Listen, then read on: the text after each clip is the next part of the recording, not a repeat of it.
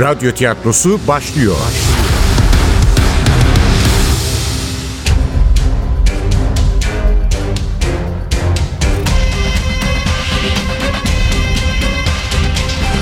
Sultanı Öldürmek 57. Bölüm.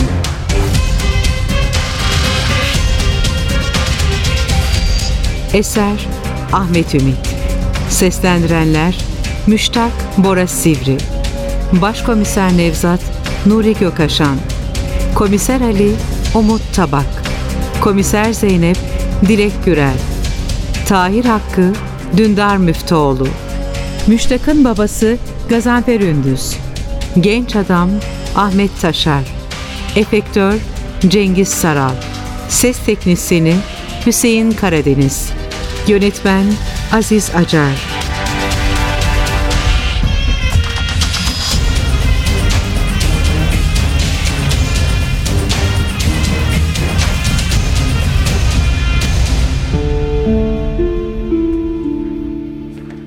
Peki siz ne diyorsunuz Nevzat Bey? Artık konu hakkında bir bilginiz var. Haklı mıydın Nusret? Fatih'i gerçekten de oğlu mu öldürdü? Bilmiyorum. Emin olmak zor. Anlattıklarınıza bakarak kanlı bir saray entrikasından söz etmek mümkün elbette. 2. Beyazıt da bu entrikanın içinde olabilir. Belki de baş planlayıcısıdır. İshak Paşa'nın padişaha husumeti çok eskilere dayanıyormuş. Fatih, zengin sınıfların, dini çevrelerin çıkarına dokunmuş. Eğer kendinden sonra hükümdarlık için küçük oğlu Cem Sultan'ı düşündüğü gerçekse, bütün bunları yan yana sıralayınca katil 2. Beyazıt diyebiliriz. Ama Fatih'in zehirlenmiş olduğu daha kesin bile değilken, böyle bir iddiada bulunmak ne kadar doğru? İtalyanların deyimiyle büyük kartal belki de hastalık sebebiyle ölmüştür. Cinayet yoksa ne soruşturma yapmanın bir anlamı var ne de kimin zanlı olduğunun. İşte Nusret bunun için istiyordu toksikoloji incelemesini. Fatih'in zehirlenip zehirlenmediğinden emin olmak için. Yasal olarak bu işi yapamayınca da o mezar hırsızlarıyla anlaşma yoluna gitti. Tamamıyla aynı fikirdeyim. Buraya kadar hiçbir sorun yok. Asıl mesele Nusret Hanım'ın bir araştırma yüzünden öldürülüp öldürülmediği. Eski sevgilinizin ölümüyle eski asistanınıza yönelik saldırının ilgisi olmadığını artık biliyoruz. Açıkçası bu biraz elimizi zayıflatıyor. Çünkü eğer 2 saldırının da failleri aynı olsaydı, karşımızda ırkçı duyguları güçlü, Osmanlı'ya laf söyleyen, herkesi yok etmek isteyen, Fatih'e duydukları sevgiyi başkalarına saldırı raddesine getirmiş fanatikler olduğunu kolayca iddia edebilirdik. Tahir Hakkı ve şürekasından söz ediyordu. Demek ki Nevzat da ciddi kuşkulanmıştı onlardan. Ama galiba artık bu düşüncesinden vazgeçiyordu. Sezgin'den sonra Tahir Hoca ve çetesi de temize çıktığına göre geriye benden başka kimse kalmıyordu. Polise ardı ardına söylediğim yalanlar da göz önüne alınınca, bunlara bir de Adem Dilli'nin ifadesi eklenince, üstelik şu tabancadan çıkan 2 kurşun. Tabii ya, Nevzat'ın beni karşısına oturtup uzun uzadıya Fatih'in ölümünü anlattırması. Ama vicdanınız öyle olduğunuzu söylüyorsa gibi laf sokması. Tabii adam kaçın kurrası. Anladı benim zayıf karakterli biri olduğumu. Raskolnikov gibi itiraf ettirecek işte. Zaten demedi mi yeterince vaktimiz var diye. İtiraf edinceye kadar tutacak beni. Belki de etmeliyim. Belki de ben öldürdüm Nusret'i. Benim dışımda hemen hemen bütün zanlılar bir temize çıkıyor işte. Onlar masumsa demek ki katil benim. Belki de onlar suçumu ispatlamadan önce itiraf etmeliyim. Kulaklarımda yankılanan babamın sesi. Devletle uğraşamazsın oğlum. Teslim ol. Evet. Sanırım teslim olmalıyım. Belki de hemen şimdi anlatmalıyım polisten gizlediklerimi. Sustunuz hocam. Nevzat'ın alaycı sözleri, soğuk duş etkisi yaptı üzerimde. Kabullenişin tatlı ılıklığı, teslim oluşun uyuşukluğu anında kayboldu. Hayır, hiçbir şey anlatmamalıydım. Hayır, suçu ispatlanana kadar herkes masumdur. O Saralı Rus yazar, kendi kahramanına suçluluk duygusu altında cehennemi yaşattı diye niye işlemediğim bir cinayeti üstlenecekmişim? Babam oğlunun yasalara saygılı bir vatandaş olmasını istiyor diye niye yıllarca hapislerde çürüyecekmişim? Hayır efendim, itiraf filan yok. Bana gereken soğukkanlılık. Bana gereken sakince düşünmek. Yeterince derin, yeterince geniş, yeterince esnek düşünebilmek. Sık sık böyle dalıp gider misiniz? Düşünüyordum. Belki de şu eski koca. Hangi koca? Jerry. Nusret'in ayrıldığı adam. O iri yarı sanat tarihçisi herifin Nusret'i dövdüğünü ballandıra ballandıra anlatmaya hazırlanıyordum ki münasebetsiz telefonum yine çalmaya başladı. Özür dilerim, belki önemlidir. Alo? Alo, Müştek Hoca. Evet, buyurun. Tahir Hakkı. Tahir Hakkı... ne olmuş Tahir Hakkı'ya? Tahir Hakkı bu akşam evinde öldürüldü.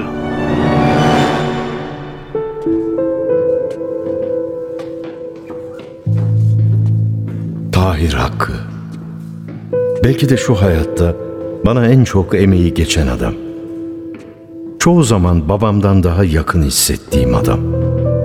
Hocam, büyüğüm, kadim dostum. Demek o insan da artık yok. Ama telefondaki o esrarengiz şahıs, Tahir Hakkı'nın öldüğünü söylediğinde üzüntüden çok şaşkınlık hissettim. Hayır, merhametsiz biri olduğumdan değil, 3 gündür yaşadığım sıra dışı olayların aklımı allak bullak etmesinden. Tam düğüm çözülüyor derken her şeyin birbirine karışmasından. Aralarında benim de bulunduğum katil adaylarının habire değişip durmasından. Öte yandan sevgili hocamın ölüm haberinin beni bir parça rahatlatmış olduğunu da itiraf etmek zorundayım. Çünkü Akın'a yapılan saldırının Nusret cinayetiyle bir ilgisi olmadığı anlaşılınca adım zanlılar listesinde ön sıralara çıkmıştı. Oysa Tahir Hakkı'nın öldürülmesiyle birlikte üzerimdeki kuşku bulutları seyreliyordu. Ama neresinden bakılırsa bakılsın yaşananlar korkunçtu ve bir o kadar da esrarengiz. 3 gece boyunca 3 yakınıma yapılan 3 kanlı saldırı. En çok sevdiğim 2 insanı benden koparan vahşi cinayetler. Neler oluyordu? Bütün bunlara rastlantı diyebilir miydik? Yoksa gözden kaçırdığımız önemli detaylar mı vardı? Olaylar benim etrafımda cereyan ettiğine göre, yoksa hedef ben miydim? Ben mi? Neden beni tehdit olarak görsünler ki?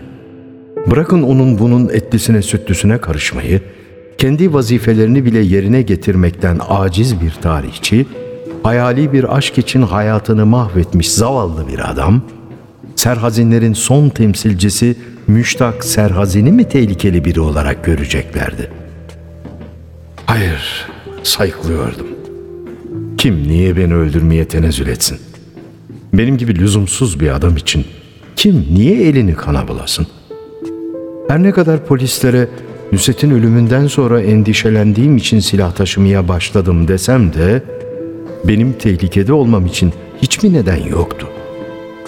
Olayların etrafında cereyan ediyor oluşu tümüyle tesadüften ibaretti. Tahir Hakkı'nın Teşvikiye'deki o görkemli apartmanının geniş merdivenlerinden çıkarken tamı tamına işte bunlar geçiyordu aklımdan. Yalnız mı yaşıyordu? Bir yakını falan yok muydu yanında? Yoktu. Eşini 2 yıl kadar önce kaybetmişti. Berrin Hanım. Çocukları olmamıştı. Çocukları öğrencileriydi. Mesleğini çok severdi Tahir Hoca. Bütün hayatı mesleğiydi. Bu yaşında hiç üşenmez, konferanstan konferansa, faaliyetten faaliyete koşar dururdu. Biliyorsunuz, daha bu öğleye kadar birlikteydik. Ölüm yaklaşıyor müştak. Hissediyorum. İnşallah durup düşmeden, bari ayaktayken bir gece ansızın gelir, farkına bile varmadan demiştim. Ama istediği böyle bir ölüm değildi.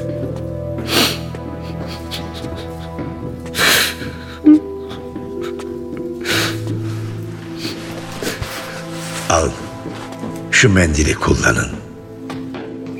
Ne bir teselli, ne kendinizi üzmeyin türünden bir lakırdı. Hepsi bu. Uzattığı mendili alıp gözyaşlarımı kuruladım. Bakın, sizi uyarmak zorundayım. Yukarıda göreceğiniz manzara hiç de hoş olmayabilir. İsterseniz siz burada bekleyin. Yok, gelmek istiyorum.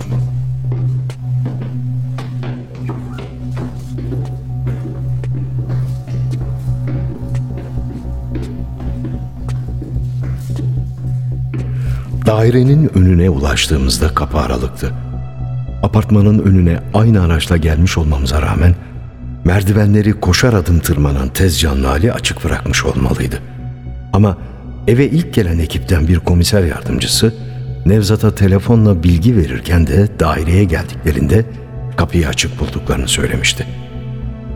Tıpkı 2 gece önce Nusret'in evinde olduğu gibi. İçeri girdiğimizde o tanıdık koku karşıladı beni. Portakal, turunç karışımı o keskin koku. Aslen Mersinliydi Berrin Hanım. Enfes turunç reçeli yapardı. Adet haline getirmişti. Her sene bir kavanozda bana verirdi.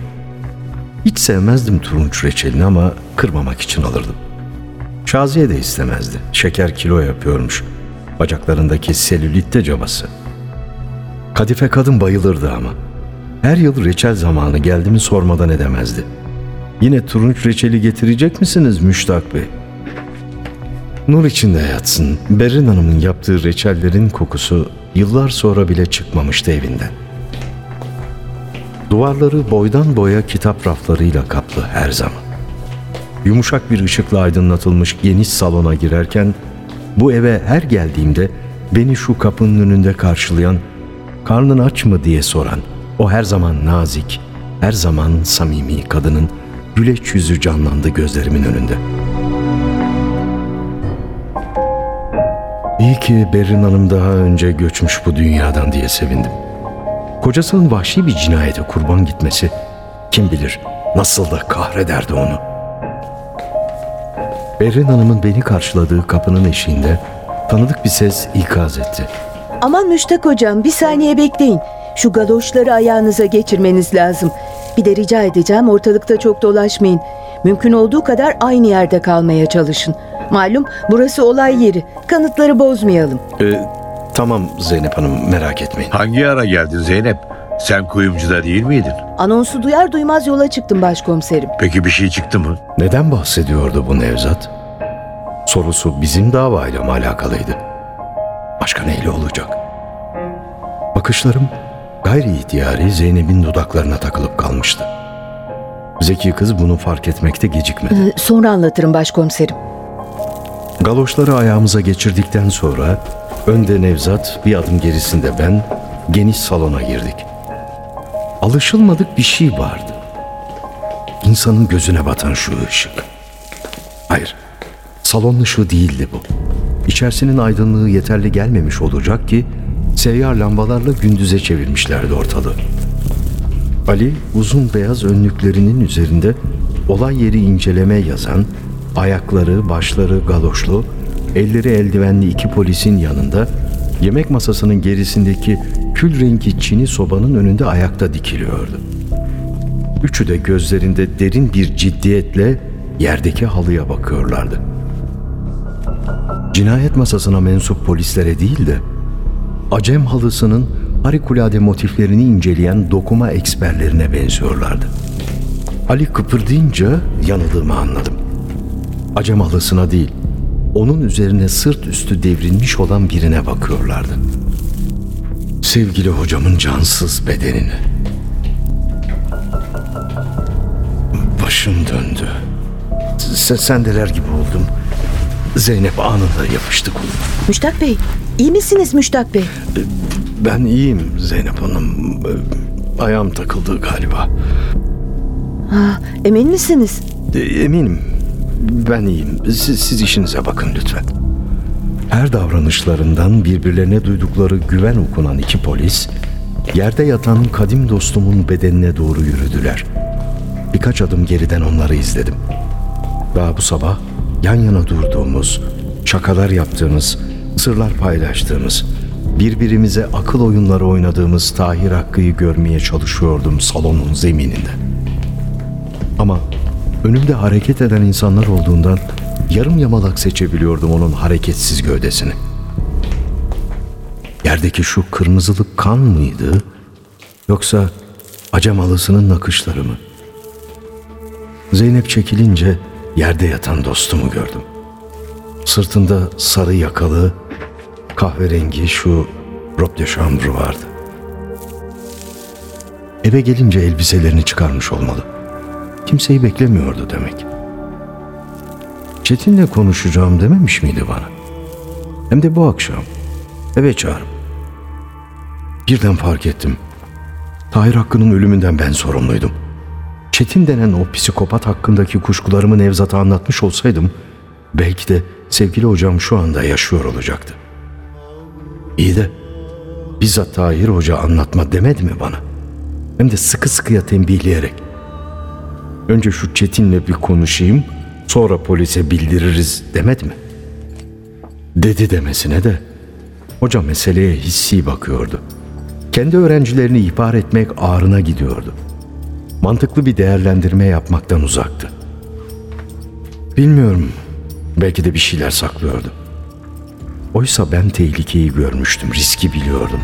Onun hayatını kurtarabilirdim. Uyuşuk beynim ne yapmam gerektiğine karar verinceye kadar olan olmuştu işte. Alçaklar acımasızca öldürmüşlerdi onu. Kendi köşemde yaşamak beni ve dostlarımı tehlikeden uzak tutmuyordu demek.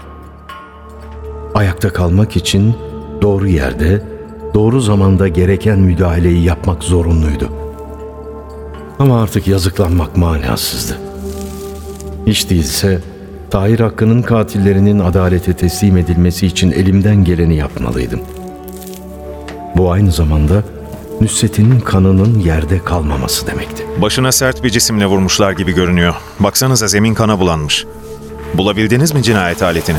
Bulamadık ama bir şey göstermek istiyorum. Dizlerinin üzerine çöktü. Sanırım robe de chambre'ın önünü açıyordu. Daha iyi görmek için ben de yanlarına yaklaştım. Keşke yapmasaymışım. Önce Tahir Hakkı'nın kana bulanmış yüzünü gördüm. Sonra iri iri açılmış, dehşetle bakan çakır gözlerin. Niye beni dinledin ki Müştak? Niye bana yardım etmedin?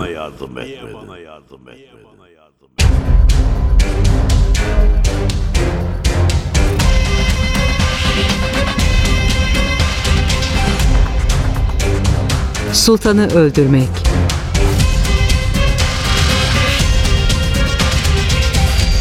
Eser Ahmet Ümit. Seslendirenler Müştak Bora Sivri, Başkomiser Nevzat Nuri Gökaşan, Komiser Ali Umut Tabak, Komiser Zeynep Dilek Gürel, Tahir Hakkı Dündar Müftüoğlu, Müştak'ın babası Gazanfer Ündüz, genç adam Ahmet Taşar, efektör Cengiz Saral, ses teknisyeni Hüseyin Karadeniz, yönetmen Aziz Acar.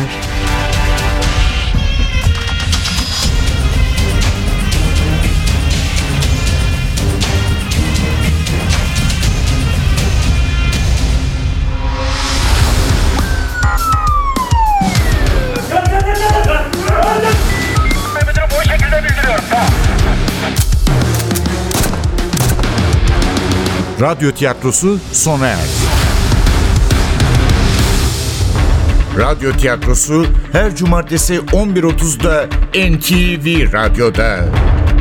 Kaçıranlar ve tekrar dinlemek isteyenler içinse ntvradyo.com.tr'deki podcast sayfamızda.